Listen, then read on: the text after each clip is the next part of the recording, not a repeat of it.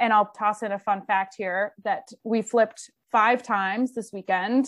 3 of them were to start the game, and then 1 was for overtime and 1 was for color on Sunday. And Tyler and I lost all 5. So we went 0 for 5 on flips, but we won the tournament. So we're very excited about that. Hello, and welcome to the Raleigh Pro Ultimate Podcast. I'm your host, Luke Bede, and we're here to connect you with the players and personalities of North Carolina's semi-professional Ultimate Frisbee. Today, I got the privilege of talking to Lila Stanland. Lila first started playing at UNC Wilmington in 2013, playing a total of 3 years of her college career. She then played for a local club mixed team called Sir Walter Rowdy before ultimately joining our elite women's team, Phoenix, for 5 years total, and then joined the Radiance in 2019 and was actually captain for this 2021 kind of miniature season. So, of course, the biggest news of all, and the reason we're interviewing Lila, is we get to celebrate the Raleigh Radiance winning the East Championship for the PUL Championship Series just a couple weekends ago. This interview took place just about a week after the Radiance won the whole dang thing. And so I'm really excited to have Lila on to talk about just her kind of view of the weekend and the different storylines and what her experiences were like as a player through it all. So I hope you enjoy. She, I thought, was really insightful and was really upfront, and it was really enjoyable to get a chance to talk to her. And so this in particular was so meaningful because it really was her first major championship, having never really won a championship in any other area of Frisbee. So hope you enjoy. This is Lila Stanland. All right. Today on the Raleigh Pro Ultimate Podcast, we're going to be talking to Lila Stanland. Lila, how's it going? It's going good. Yeah, we had quite the weekend. So today's interview in particular is to bring on Lila to talk about the PUL East Championship that the Radiance just won. So we're going to get all into that. But first, we should probably get to know you a little bit as a person. So before we dive into anything, Lila, who is Lila? What's your story? Yeah, so I grew up in a really small coastal town in Connecticut. When I was young, I played a lot of sports because I have 2 brothers, and we kind of did a lot of hiking and camping as a family and stuff like that. I was definitely like the classic kid whose parent sends them to like every single sports camp that they could possibly find to figure out what would stick. So when I was young, I played basketball basically for as long as I can really remember, and played softball as well. And in my freshman and sophomore year of high school, I played softball and ended up quitting and picking up outdoor track when I was a junior and senior. So I ran for a couple years. I ran the 100 and the 200, and I did the long jump, which I really, really loved. And all the time was playing basketball, and kind of started seeing a personal trainer at that time in high school, and started lifting and training more specifically for basketball. And at a certain point, I was considering going to some D3 schools, maybe to be able to play. And that didn't end up happening. But I went to the University of North Carolina, Wilmington for my undergrad. I had gone there originally because I was really interested in majoring in marine biology, and ended up just switching to general biology when I got there. But that's kind of what brought me down to North Carolina, because again, I'm from Connecticut, so I'm not born and raised North Carolina. The first semester that I was at UNCW, I played on the club basketball team, and it went well, and I liked it. But there were some issues kind of going into the spring with people not coming back and coaches not coming back and funding problems and things like that. So the team sort of dissolved going into the spring, and I really, really needed something to do with all my competitive energy and not having that anymore. So I was kind of just walking through my dorm one day, and there was an Ultimate Frisbee flyer hung up. So I figured, why not just give it a go. So I went out to practice, and it was, I think, January, and it's hard to know now how cold it actually was, but it was very cold. And the most vivid memory that I have of that practice was Claire Chastain throwing me a huck and me just like not catching it because my hands were frozen solid, and it just hitting me directly in the face and splitting my lip open. And that was my first ultimate practice of my entire life. So that first year that I joined in the spring semester of my freshman year, when I started playing Frisbee, was Claire Chastain's last year on Seaweed. And that was also a year there was like 13 seniors and fifth year seniors at the time. So I definitely joined the team at a time when it was really competitive and really high skill, a lot of really talented women on that team. And I like to think that I would have stuck with it no matter what, but I think just having all those seniors who were so competitive and so good at that time really just pulled me in. Like, it was so obviously competitive and it was exactly what I was looking for and what I wanted. But I certainly had never thrown a Frisbee before. So that was all very new and it took a long time to kind of build those skills. But all in all, I ended up playing for about 3 years because I did study abroad for a semester. So I played 3 years in total of college ultimate at UNCW. And then after I graduated, I moved here to the Triangle because I had gotten a job at Duke as a research technician in the lab where I am currently doing my PhD. So I'm kind of here for the long haul now. And I knew a couple people who had been involved in founding Sir Walter Rowdy the year before. So I played my first ever club season of Frisbee on Rowdy in 2016. And that's a mixed team, right? That's a mixed team. But I did play, for 1 year with them. And over the winter played leagues in the Triangle, indoor and outdoor winter league, and got heavily recruited to join Phoenix for the following summer. The year that I joined Phoenix in 2017 was the year after there was a huge amount of roster turnover. So they did some really heavy recruiting over the wintertime because I think they had like 9 returners that year. So that year that I joined in 2017, it was like a really big building year for the program. But now I have been on Phoenix since then. So it's been technically 5 years, but 4 seasons, unfortunately. And I then joined Radiance in 2019 and was rostered on the 2020 team before everything got shut down. And now this year, 2021, I co-captained Radiance with Tyler Smith. That's a list. Okay, couple quick questions about everything. So first off, in basketball, what position did you play? I was a shooting guard primarily. When I was younger, I think I hit a growth spurt early in my life. So I was like tall when I was younger. So I used to play forward and then I quickly became not so tall. So I switched to shooting guard. And I, just like on the ultimate field, I'm a huge fan of playing defense. So that was kind of something I would draw a lot of the tougher defensive matchups on the basketball court also. Yeah. And your comment about I'm doing a doctoral program, so I'm going to be here for the long run. I totally understand because my wife is in a doctoral program and we will be here for a long time too. So I totally get that. That's awesome, man. What a journey. And I love the little note you made of like, this was my first big thing that like you've won, been really on all these quality teams, but have yet to really get over the hump. So for this weekend to mean a lot to you, I think it's going to be really fun to dive into. So, yeah. All right. So this past weekend, the Radiance went down to somewhere in New Jersey, and we played the New York Gridlock and the DC Shadow, and we started the day off not so hot, losing to the Shadow 20-13. We'll talk about it in a second. We then had a tight overtime game with the Gridlock that ultimately we won by 1. And then we went on to the championship game to have a kind of a revenge game against DC. Sounds like we punched him in the mouth early. And then we were able to kind of pull it out from there. So first off, congratulations on the win. What a freaking weekend. Can you kind of highlight, first off, before we kind of go through it all, what are 1 or 2 moments from the weekend that most stood out to you?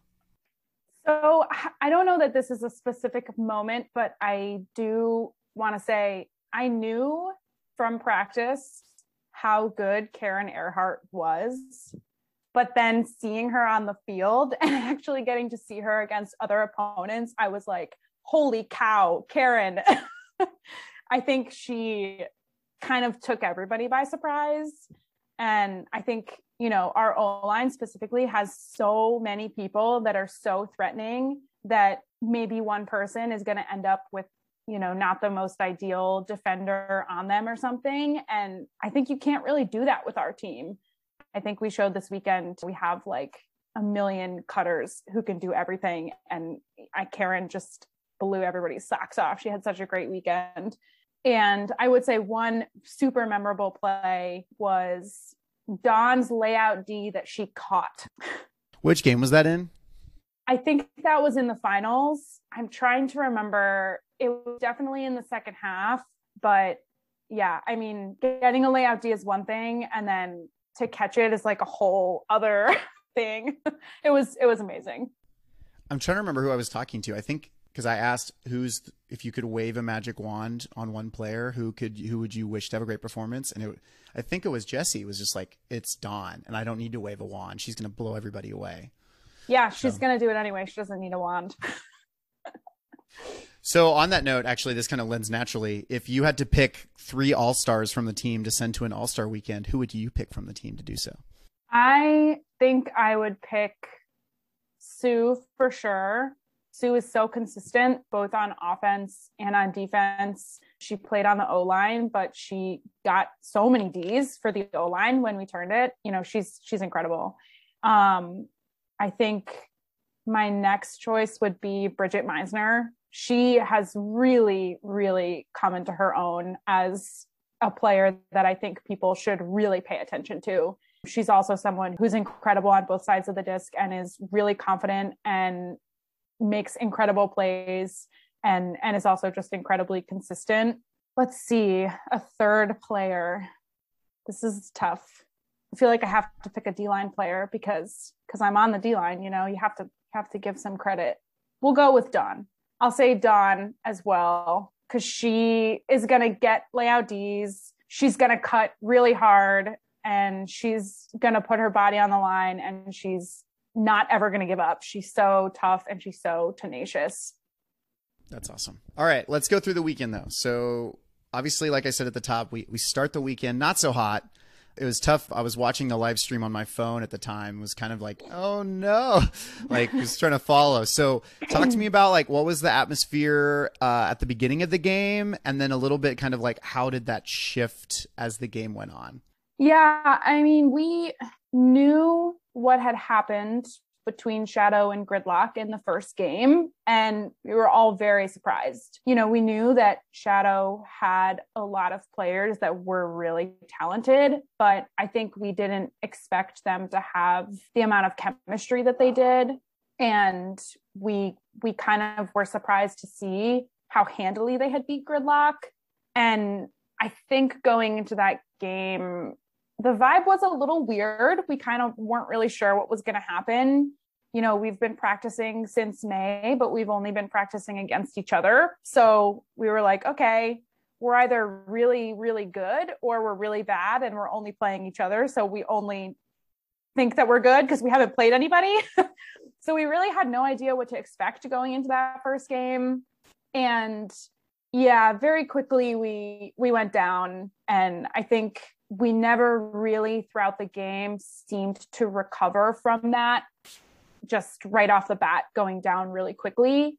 I think both the kind of execution errors and the couple of mistakes that the offense was making, but also I think the defense was not putting on the defensive pressure that we were used to putting on at practices and that we knew that we could put on them. So I don't think that anybody was happy with the performance. And I think at a certain point, kind of close to halftime, we got it within maybe 1 point because we had gotten a break and we pulled it within 1, and it felt kind of like the momentum was shifting a little bit and we felt really good because we had finally gotten a break back. And then we came out of half and they scored. I think their offense held, and then our offense got broken again, and any momentum that we had was basically gone. I hate to say it, but it did not feel at any point like we were in that game. Like, it didn't feel like the Radiance that we all knew that we could be. So that was definitely frustrating. And at the end of the game, we definitely had to, you know, everyone had to take their individual time to regroup and try to think, okay, you know, we have to go play another game now, and we have to pick ourselves up, and this is it. You know, we have one more game. And if we don't win, our season is over. And so I think getting that game out of the way and sort of just moving on from it was was very important. Was there any particular player on the Shadow that like stood out or really dominated, or did you just feel like the team overall just kind of smothered y'all? I think in that game, the team kind of smothered us. I know there were a couple players who in the Sunday game, I felt like had really great games. Like I think Claire Trope played really well and Erica Bacon played really well on Sunday. But I think on Saturday, we just kind of crumbled under the pressure maybe. And yeah, I think we just didn't play anywhere close to our full potential. So yeah, you had to kind of regroup. It sounds like you guys kind of took a moment and everybody kind of took a moment to themselves. Was there a moment right before or even early in the Gridlock game where DA, our coach, or a player, did anyone kind of rally, or was it just something that naturally happened with the team as the game went on? I do think that I'm sure DA said something. I'm having a hard time remembering exactly. I'm sure he rallied us. And you can be very honest here. This isn't going to affect your playtime anymore, right? Like other podcasts, no, I've had to like, they were like, wait, if I say this, does it affect my playtime? And I was like, yeah, probably. Yeah, no, that's very true. No, I think throughout the course of the weekend, DA definitely was very good about that. You know, I think he did give us a lot of very motivational, you know, speeches and moments and things. And so I'm sure that he did say something very motivational, and I'm just not remembering exactly what it was. But, you know, I think also as a team, we really knew that this was it. And at a certain point, the team as a group was just like, okay, we're not done yet. We don't want to be done yet. So we need to win this game, and we're going to do whatever it takes to win this game, because if we don't get to play another game. Now, they started off and came out hot early as well. And I'm sure in all of your brains, you're going like, oh, no, not again. But then once we rallied, of course, they push it back. No pun intended. Once we pushed it back and came back, and then we hit overtime. So can you talk a little bit about just like the end of the game and then going into the overtime period? Like what was the emotions like? How was everybody feeling? What were the big plays? Just talk us through the end of that crazy game. Yeah, I mean, like you said, we went down early, and there was definitely a lot of points in the game that we were like, oh my God, oh my God, oh my gosh, it's here we go again. But, you know, I'm sure, you know, if you could tell from the stream, it was super, super windy. And the entire game, DA said over and over again, this is a game of who gets a breakup wind. And that's what's going to matter. And so we kept pushing and we kept pushing, and we were on offense going downwind, and it was 10-9, and there was 40 seconds left. And the O-line just did what they're supposed to do, and they punched it in the end zone. And in that moment, it was like, oh my gosh, we pulled it back. We did it. We're going to overtime. We saved this. The offense saved us with very little time left on the clock. So that was awesome to see that in the moment that it really mattered, we did what we had to do and punched in the goal and left them with, you know, not enough time left in the quarter to do anything with it. I think there was about 7 seconds left, and we called our tallest line, which I have to say is not very tall. We're a very short team because at the end of the fourth quarter, you know, it's a buzzer beater as opposed to, you know, in the other quarters where it's possession based. So we were like, okay, they're going to just try to huck it to the end zone and try to get something in to win and not have to go to overtime. So yeah, so we called our tallest line, which is really pretty sad. And DA basically just said, okay, Karen, Sue, Bridget, you know, Zeus, whoever it was, you three tall people just stand in the end zone, and Lila and Dawn go and stand underneath somewhere and try to like gum up a pull play if they're going to do anything. And then as soon as they make the first pass, you two just also run to the end zone. So it was just, we're going to send everybody into the end zone because they're going to throw it, and we know that's going to happen. And I was pulling upwind, and I was like, oh my God, all I have to do is try to get this as far as I possibly can in the wind. And pulling upwind the entire game, I think I was getting it like 10 yards past half field. So I was like, okay, that should be fine, right? I'll just throw it as far as I possibly can. And they just hucked it to the end zone. And I believe Zeus got a D and forced the overtime, which was really exciting. You know, we beat them in overtime in 2019 in the semis at the championships. So it was really fun to take that game to overtime again. you know, I think like a lot of times in sports, there's certain teams that just have these really tight games for whatever reason. And like, maybe Gridlock is just going to be our team that we always have these really tight games with them, which is totally fine because it's a lot of fun to play Gridlock. So we forced overtime, which was really exciting. And because the wind was so strong, we talked about what we wanted to do regarding the flip. And I'll toss in a fun fact here that we flipped 5 times this weekend. 3 of them were to start the game, and then 1 was for overtime and 1 was for color on Sunday. And Tyler and I lost all 5. So we went 0 for 5 on flips, but we won the tournament. So we're very excited about that. So we lost the overtime flip, and they selected wind side. So they wanted to be on the upwind side going downwind. So we were like, okay, well, we're going to start on offense, obviously. So we put out kind of a kill line for our offense, and we got really lucky, and the wind died for like a minute and we scored upwind as a single possession O point, I think, which made it 11 to 10 in overtime. And we had the disc pulling downwind, which was so ideal. So we put on our zone line and set up our zone, and we played zone defense for like 3 minutes. And it worked super well, and they didn't end up scoring. And we played really good defense for about 3 minutes, and we won the game, having only scored 1 point in overtime, but 1 point ended up enough. Oh my gosh. It's funny. The symmetry too is, of course, the weekend before this, the Flyers went into double overtime with the New York Empire for the second time, you know, second season in a row. So I just feel like New York and Raleigh now has this like thing. Yep, this is it. Which I'm totally on board with, because, oh my gosh, it makes for exciting. But also I'm glad, well, at least you guys won both games versus the Flyers, who have lost both games. So we'll move on from that, though. Yeah. Dang you, Jack. Let's see. So, yeah, so we win overtime, come back, and save the season. And now we're playing the championship game, and you have to play DC again. I can kind of imagine what the conversations are like. And after getting punched in the mouth and being down the first 2 games, we come out and are up suddenly, I think, 4-1.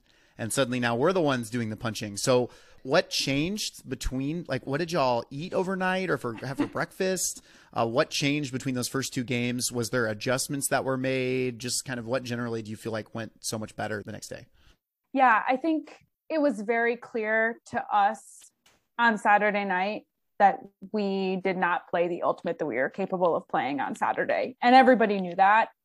And we felt very confident going into Sunday that we could beat them. And I think there wasn't anyone on the team who didn't think that we could beat them.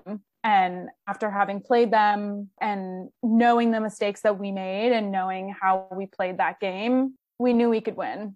And I think there was just a lot of confidence from the team in general that there was no reason that we shouldn't be able to beat them.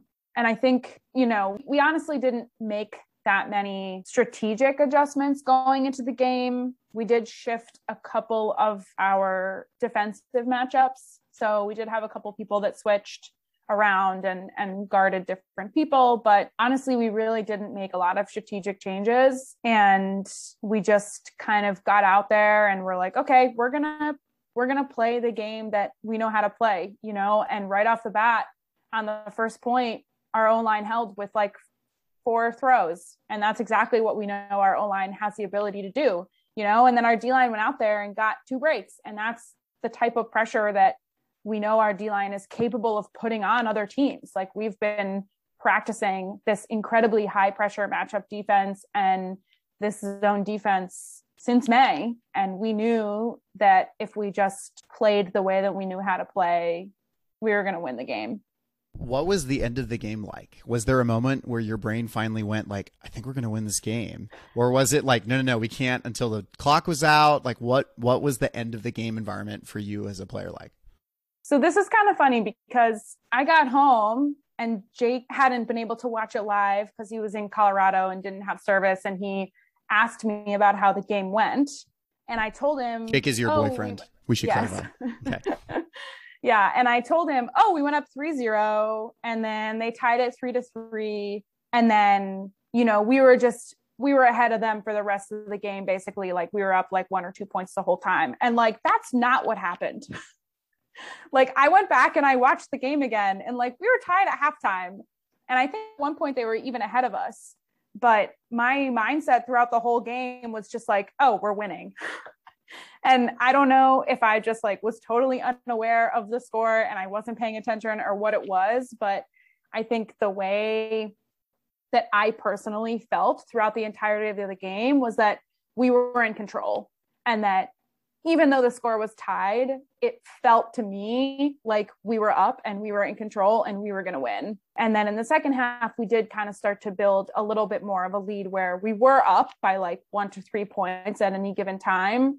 And at that point, I certainly was like, okay, yeah, we're going to win now. But I think to me, even the first half, it didn't ever feel like we weren't going to win the game. Is it weird that as a fan watching a live stream, I felt the same way? That's how I felt the way too. So it's interesting as a player being there live. I just, after the way we opened and just the consistency and the poise that was there, it just felt, anyway. Yeah, that's so awesome. What did you do? Who did you go to first when the buzzer rang? Oh gosh, I think it was whoever was standing behind me, and it may have been Audrey. And then I kind of went to the group that had formed on the field, because the O-line had been on the field and they had kind of clustered. But I don't remember. And I know it's interesting because obviously this season is so different. It really was just a tournament. But at the same time, we've had no meaningful ultimate, especially right now for women's ultimate until now, played in over almost a year and a half. So what did this championship mean to you as a player, but then also as like a captain for the franchise? What did it mean to you? Yeah, it's been a long road since we've been able to play, you know, and like I mentioned, we didn't even know if we were actually going to be good because we had only ever played against each other. And so just getting to go and actually play against other people and feel that level of competition again was so huge. You know, we haven't had anything happen in a really long time, and we've been practicing since May. Like we've really been putting in a lot of work. And, you know, even for Phoenix, which is the club team that I'm playing on, you know, we haven't had a tournament. And with all this practice time and not any actual games or competition, you know, I think everybody was feeling a little burnt out. You know, we're all feeling tired and we're like, oh my God, we're just training and training and training. And all we want to do is actually play someone else. So it feels really, really good to be able to get out there and play other people and not just play against our O-line. So that was really great. And I think winning the championship in particular is, it's incredible. It's really validating. And I think it's not clear to me what a lot of other people expected to happen this weekend, but I know that people were looking at us without Anne and without Jesse and without Jayway and without Lyra and without Mary and being like, oh, Raleigh has nobody left.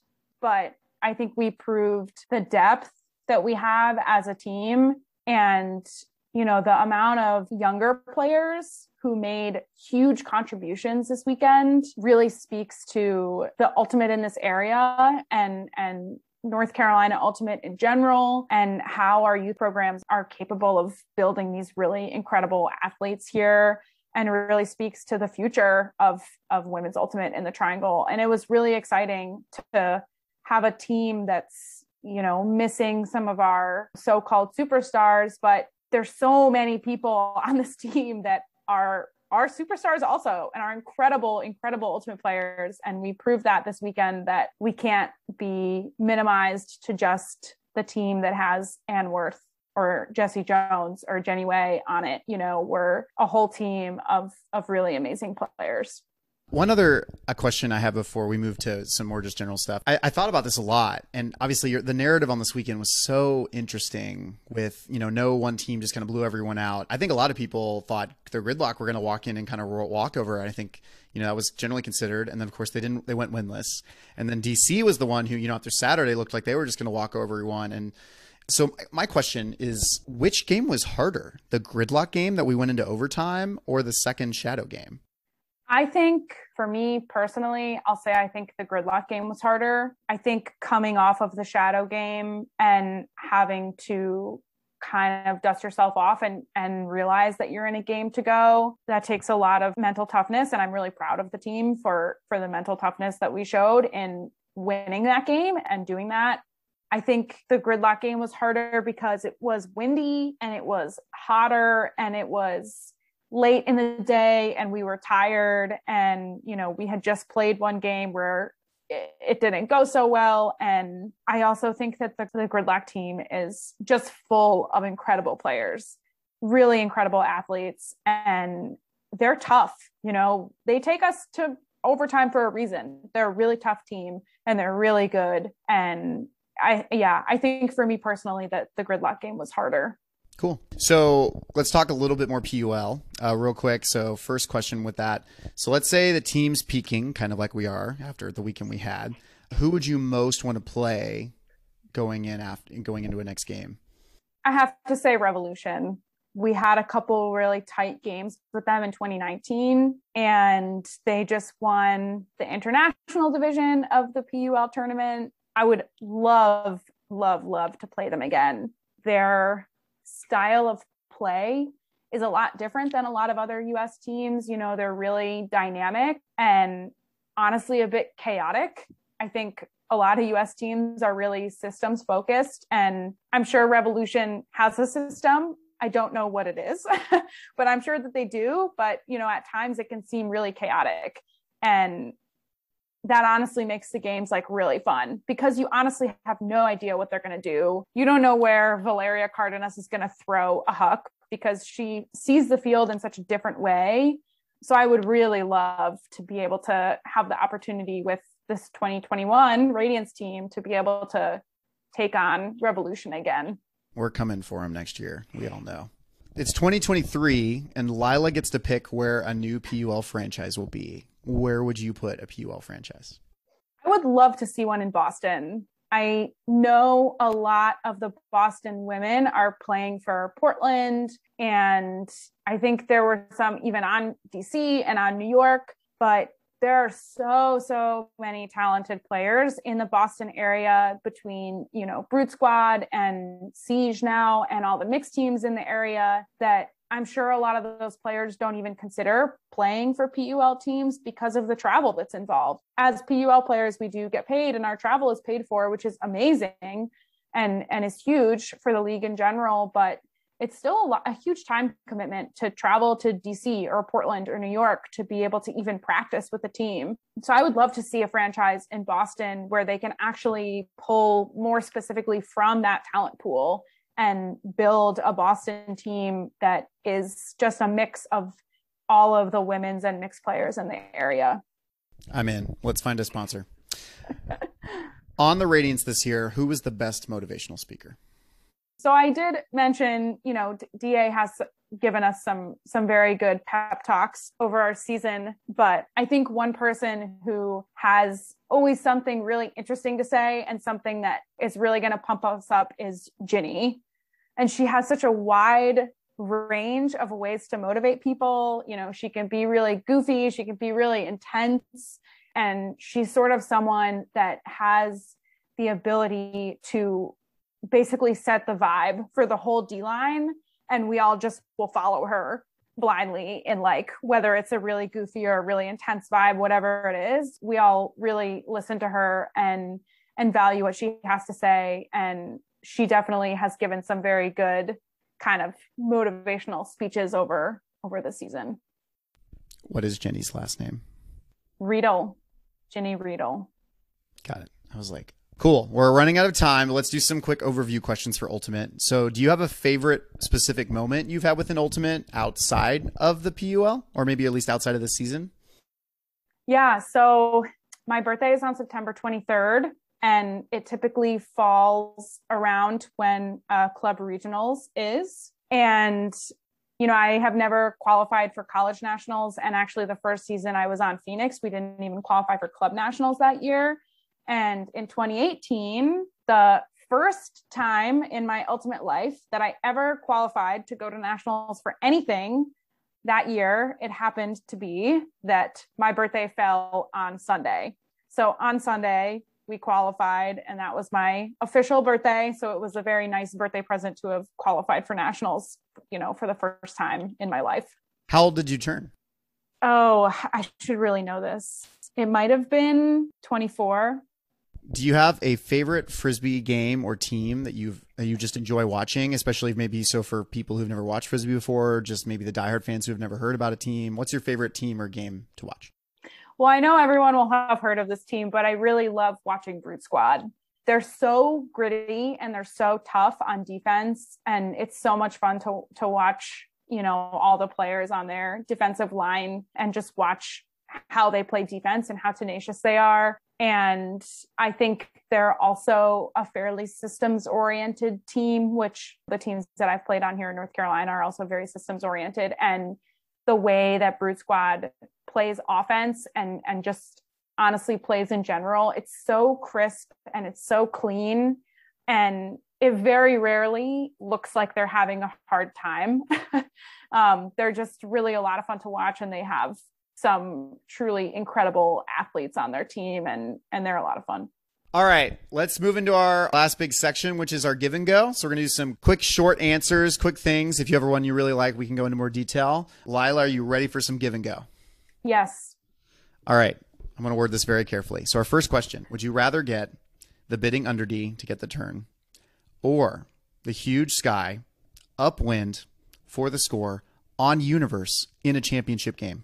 Oh God, I was going to say the bidding under D because that's like my bread and butter, but now if it's universe point, I'll take the score. Everyone picks the bidding under D, so I have to like add every incentive to try and get They'll pick the under D. So I'm glad I could at least get you there when I add it on universe in a championship game. Yeah. So, okay. But anything less, you take the bidding under D. Oh yeah. Yeah. Okay. Fair enough. What is your definition of a great teammate? I think it's something that I really like is having a teammate who can take the time to individually learn about their teammates and learn how to support them in specific situations. It's really nice to have people like that on your team. Flick or backhand? Backhand. Interesting. Scuba or hammer? Definitely scuba. Do you have a favorite fan reaction at a game? Honestly, just hearing how loud they scream is really awesome because that's not something that you get in club.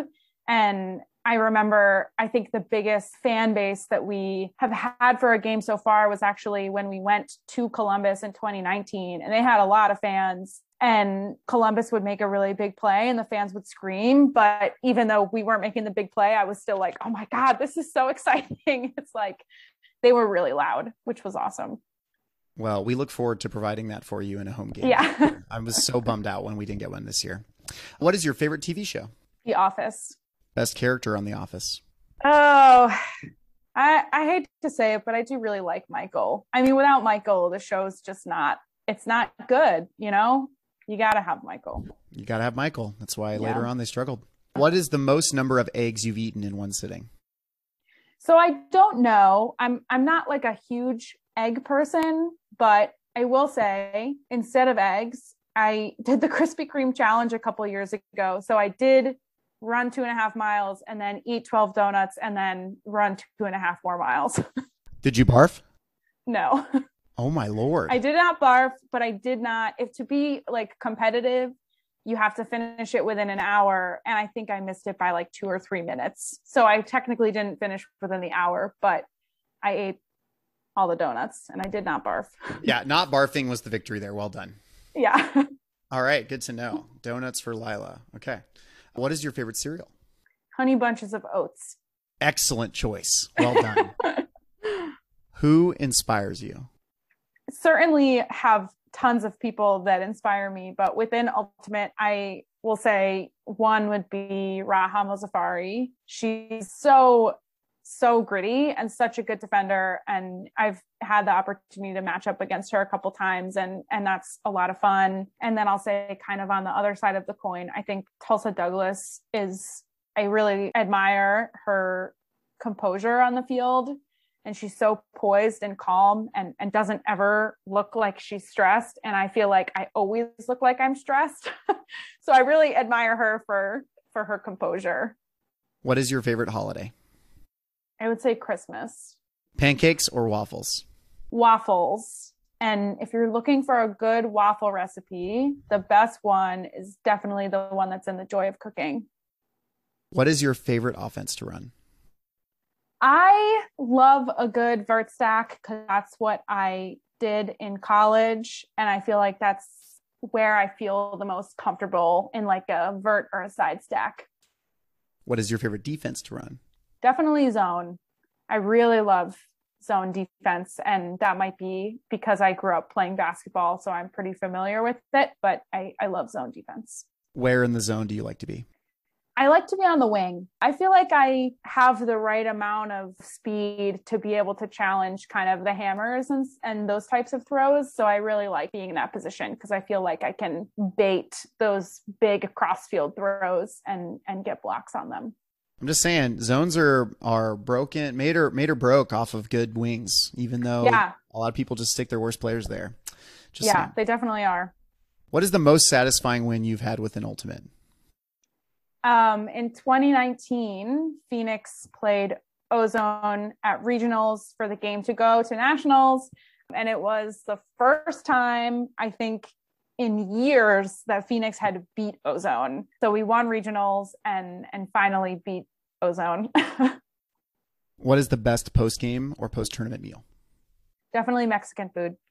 Solid choice. Yeah. You're dropping ultimate. What do you spend your time doing? I rock climb and I love hiking and camping. And during quarantine, we started playing a lot of beach volleyball. So that's awesome. That sounds fantastic. Charmander, Squirtle, or Bulbasaur? Charmander. Good choice. I like the fire. Go-to spike on a big score? I do the elbow spike. It's low-key, but I like it. That's a first. I like that. That's a good one. Definitely better than Matt Gucci-Johannes' butt spike, for sure. All right, almost done. What is the best pregame tune to get you in the right headspace? So I would say Motivation by Normani. Phoenix started doing what we call ZPP, which is Zumba Point Performance. So Jayway knows all of the Zumba dances to all the songs because she does so often. So in between games, we would do Zumba, and Motivation is a big hit. And we actually did the ZPP routine to Motivation in between the Shadow and the Gridlock game. So I think that it helped. Okay. That's a nice tidbit. I'm shocked we didn't get there before now. That's sweet. All right. Last question. This is a fun one. If David Allison's coaching style were to be converted as to a player on the team, which player on the Radiance would be closest to David Allison's coaching style? Oh, I'm going to throw myself under the bus and say that it's probably me. Why is that? I think, you know, he's very strategic and he's very like systems oriented and very much just like, let's put people in positions where they can succeed and let's have everything planned out and let's make sure that there's no room for error and that we know everything about everything. And that's like very much what I'm like. And I think that made it so that being a captain with him as the coach was honestly really enjoyable for me because I do feel like we're very similar in that way. So I'll put myself in that position. All right. Sounds good. All right. Before we wrap up, I want to make sure you have a time to give a shout out. It could be Frisbee or non-Frisbee related. So who, Lila Stanland, do you have for your shout out on the Raleigh Pro Ultimate podcast?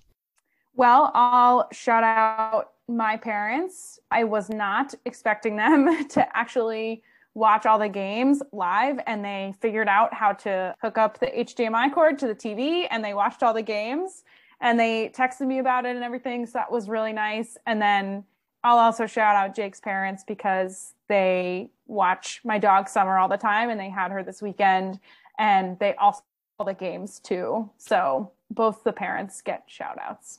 That's awesome. Well, congratulations again, Lila, for an incredible weekend. Everybody make sure you will rewatch the games on the PUL's YouTube channel. So lots of exciting things happening in the pro ultimate scene. So please go check all our stuff. Thanks again, Lila, and we'll hopefully see you again on the field sooner than we hope. Yeah, thanks. One more thanks again to Lila Stanland for coming on to the pod. As always, our sound editor is Mr. Jonathan Liu, music by Kai Mosco. And I'm your host, Luke Mead. We'll see you next time, the Raleigh Pro Ultimate Podcast.